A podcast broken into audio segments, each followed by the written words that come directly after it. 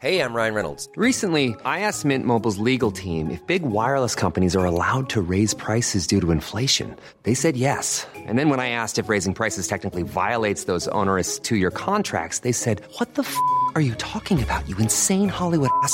So to recap, we're cutting the price of Mint Unlimited from $30 a month to just $15 a month. Give it a try at mintmobile.com slash switch. $45 upfront for three months plus taxes and fees. Promo rate for new customers for limited time. Unlimited more than 40 gigabytes per month. Slows. Full terms at mintmobile.com.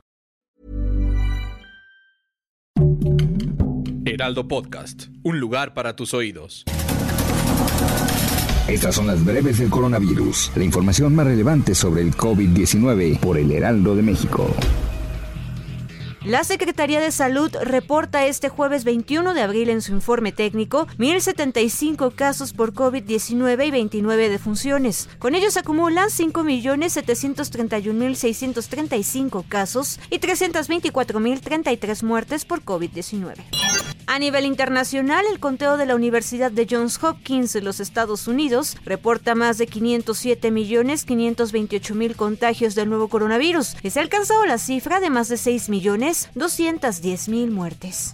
El gobernador de Nuevo León, Samuel García, confirmó que será a partir del domingo cuando ya no sea obligatorio el uso del cubrebocas en el estado, con excepción de lugares como el aeropuerto, la central de autobuses, escuelas, guarderías, transporte público, hospitales, asilos e iglesias. Después de la abrupta caída en 2020 por el efecto del cierre de fronteras, negocios y hoteles a causa de la pandemia, Quintana Roo reportó en 2021 el mayor crecimiento en toda su historia en el Producto Interno Bruto, evolución que según las estimaciones se mantendrá este 2022. El Instituto Mexicano del Seguro Social y el Sindicato de Trabajadores del Seguro Social acordaron implementar una estrategia para reforzar la vacunación del personal de salud institucional, ya que por la naturaleza de su trabajo requieren estar protegidos de la mejor manera. La Organización Panamericana de la Salud dijo que México tiene la libertad de declarar el fin de la pandemia, considerando que no se debe descuidar ni bajar la guardia, ya que en cualquier momento podría surgir una nueva variante. El secretario de Salud de Sinaloa, Héctor Melesio Cuen, aseguró que en el estado se está transitando de la pandemia a una endemia. Esto está siendo apresurado por la nueva campaña de vacunación. Los países del G20 están buscando la creación provisional de un fondo mundial para la preparación ante las pandemias, este que probablemente estaría manejado por el Banco Mundial y buscaría ayudar al mundo a estar mejor preparado para futuras pandemias.